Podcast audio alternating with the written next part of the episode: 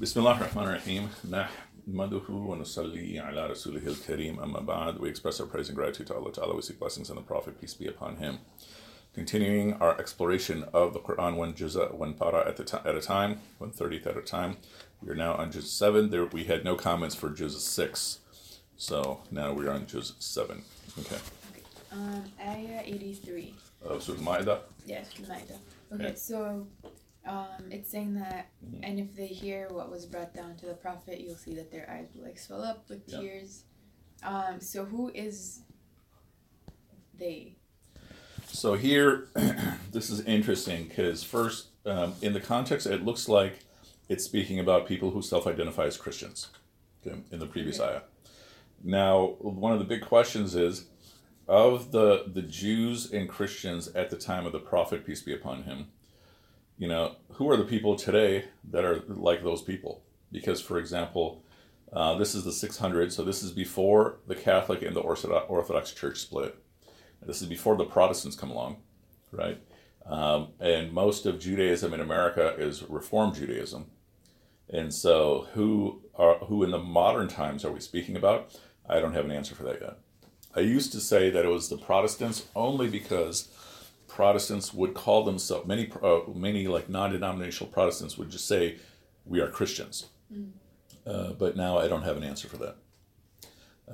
And likewise, people read Ayah 82 to say that, okay, you know, beware of the Jews and then Christians are closest to us. If you look at Muslim history, it's the reverse. Prior to the establishment of the State of Israel, most of the battles that involved Muslims were wars with Christians, right? And often Muslim populations were giving protection to Jewish populations. Sometimes they were removing them. Oftentimes they were giving them protection. And so I don't know who this would apply to today unless we look at the descriptions about them. So what do you see? In Ayah 82, okay, the people who are most in animosity will be those who are Yahud and those who associate others with Allah. So one attribute will be those who associate others with Allah, Mushrikeen. And then those who are closest in affection will be the ones who have priests and monks that are not arrogant.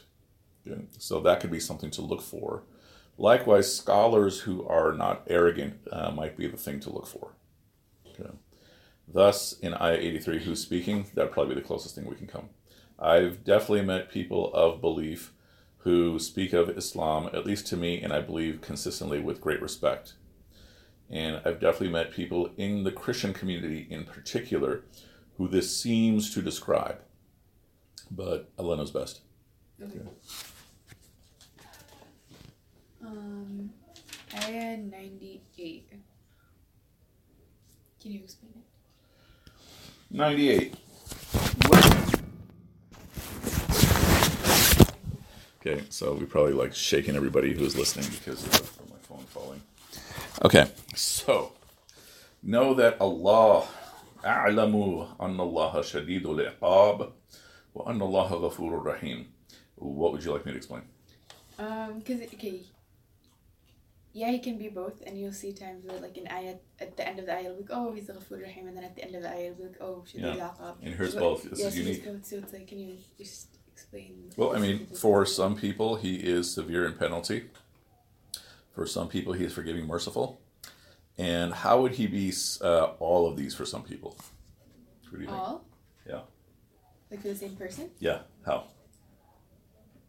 I don't know. Is it that like he'll punish you for the sins that you committed? Okay. And then like he'll give you Jannah after you. Perhaps, yeah. Or he'll punish you with less than what you earn. But you obviously have a deeper question. Okay, so you used to say that like Allah is to you the way you think of him. Yes. Okay, can you elaborate on that? Because it's like, so it's like if you fear his judgment and you're scared of him that he's going to punish you, is it that, oh, he's going to punish you? But it's like, what if you like commit sins or whatever and you're like, oh, Allah will forgive me because he's merciful. Mm-hmm. So... because, you know, like, you'll see people, it's like, oh, you know, like, God is forgiving, God is all forgiving. So, like, you go on and, like, or, like, you'll commit a sin and you're like, oh, I'll repent later because God is forgiving. But it's, like, is that how God is? Where it's, like, oh, if you think that he's going to forgive you, then you can like you'll get away with any sin, and then if you're just scared of his judgment, then you won't. So how does it work?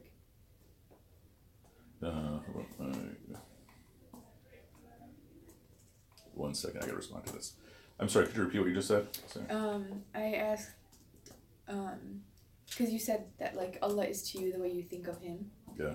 So is it that, like for example, there are some people where it's like they'll commit sins and they know it's wrong, but they're like, oh, I'll just repent later because Allah's all forgiving. Mm-hmm. So since they're viewing God as like all merciful, so they like, Allah will just forgive them for the sins that they're planning on doing, just so, because later they can seek forgiveness. And then the people that are like, you'll see like the people that are like, okay, like terrified of the day of judgment, or like Allah, or they think because like, you know, Allah's gonna punish them. So is it Allah's gonna punish?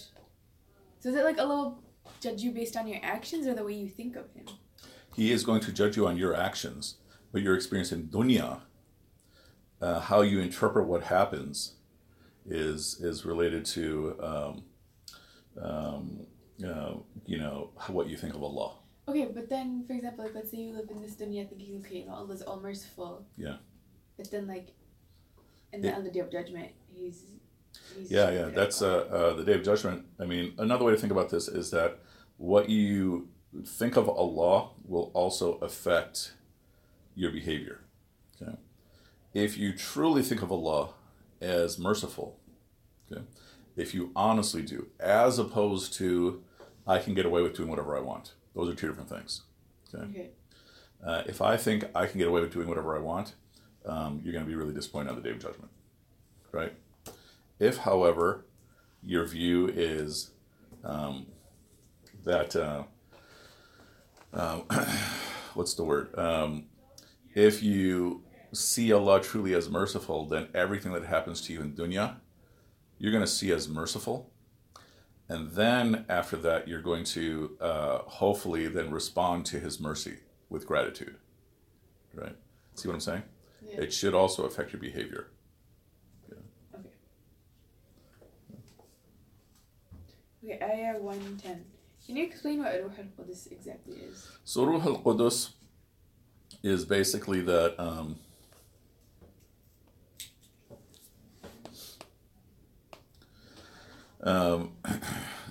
so it's often translated as Holy Spirit, which is problematic because then it gets confused with the Holy Spirit in Christianity, right?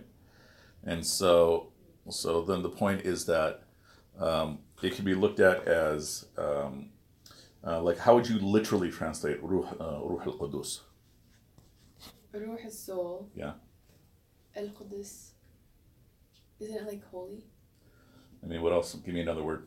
There's this Qudus, it's like Palestine, Qudus. Okay, but that's Quds, yeah, but yeah. Qudus. Why is it called Al-Quds? Because isn't it, it's holy. So it's like pure or sacred, okay. Sanctified. So imagine if we said holy soul, sanctified soul, pure soul, right? Interpreters often say that's Jibreel Aleyhisselam. Yeah. Yeah. So...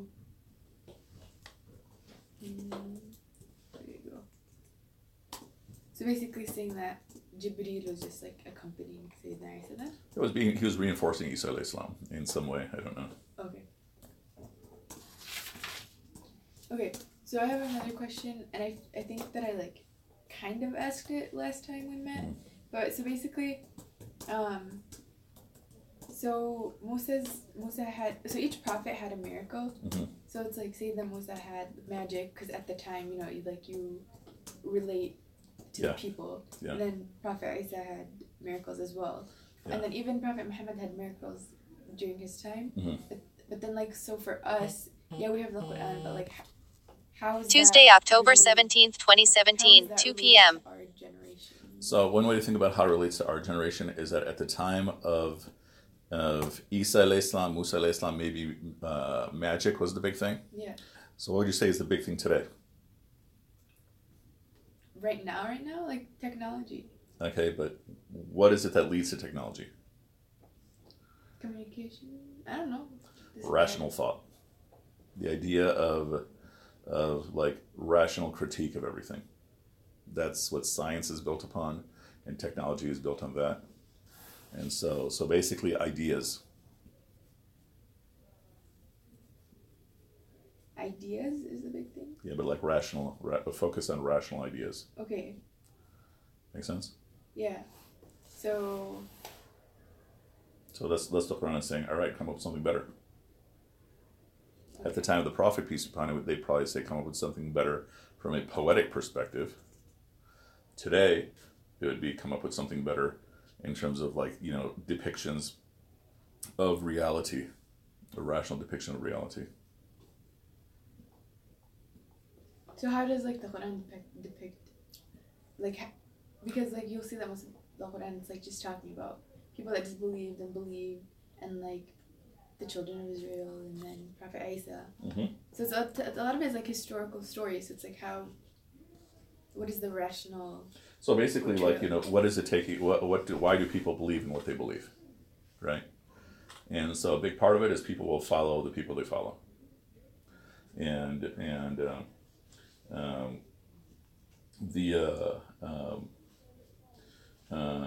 What else? That people will also choose between, they'll choose based on emotions, they'll choose based on superstitions, and often they won't choose in terms of what's the most sensible approach, right? Over and over. People nowadays? Yeah. Okay. And over again, the Quran is saying, you know, do they not use their aqal? And over again, the Quran is saying, you know, use your aqal. Okay. Right. See what I'm saying? And so those stories are examples of people and the different ways that they've gone astray. Okay.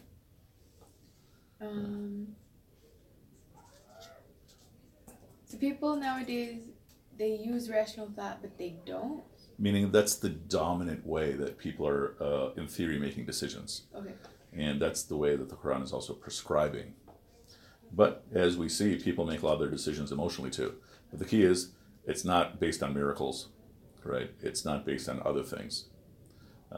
It's all this other stuff. Okay. Yeah. Ayah 35 in Suratul Anam.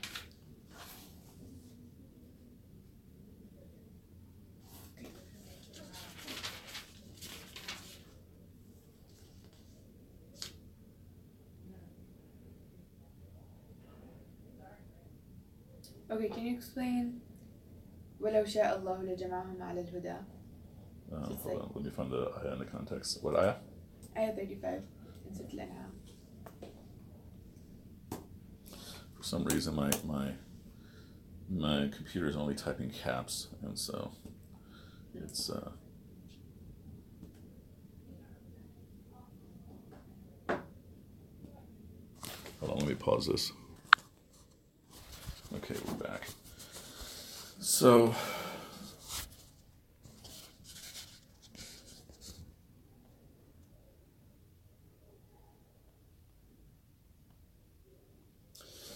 okay. Wa illah shaa Allah wa jama'hum 'ala al-huda. Okay. So, what is your question?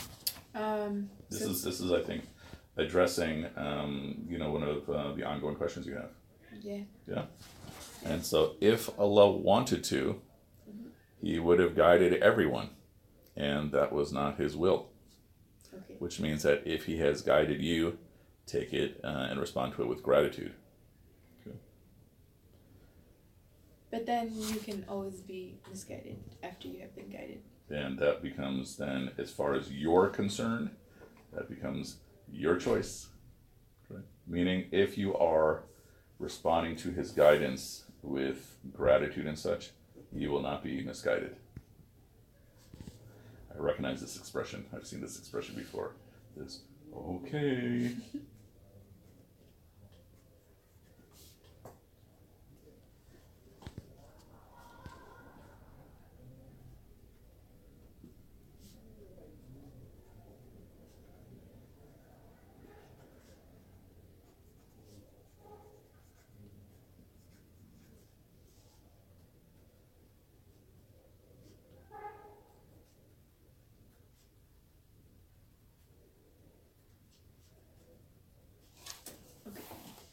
Ayah 61. Okay. Same surah? Yes. Give me 1 second. Something really strange is happening with my computer. Okay.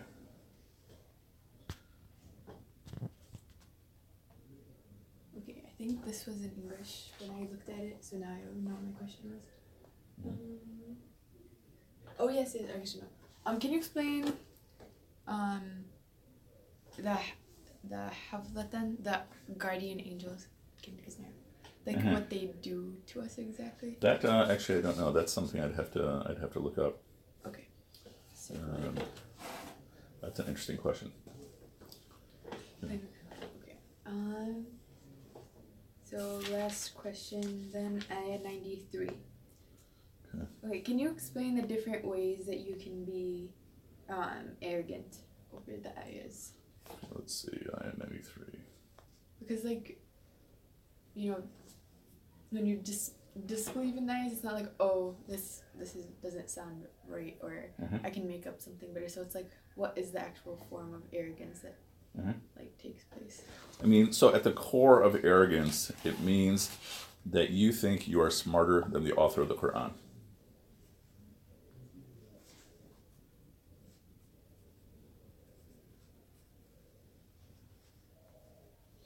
That's what the core is. And then that leads you to behave in a couple of ways. It means you feel that you do not have to apply, the Quran to you, but without giving a good reason.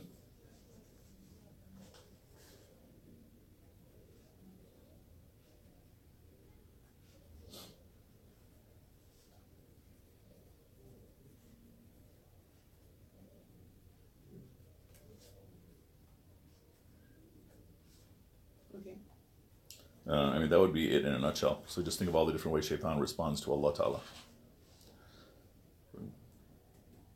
And so what is arrogance? It's an inflated sense of your own worth, kibr. And that usually translates with the Qur'an as you thinking that you know better than the author of the Qur'an.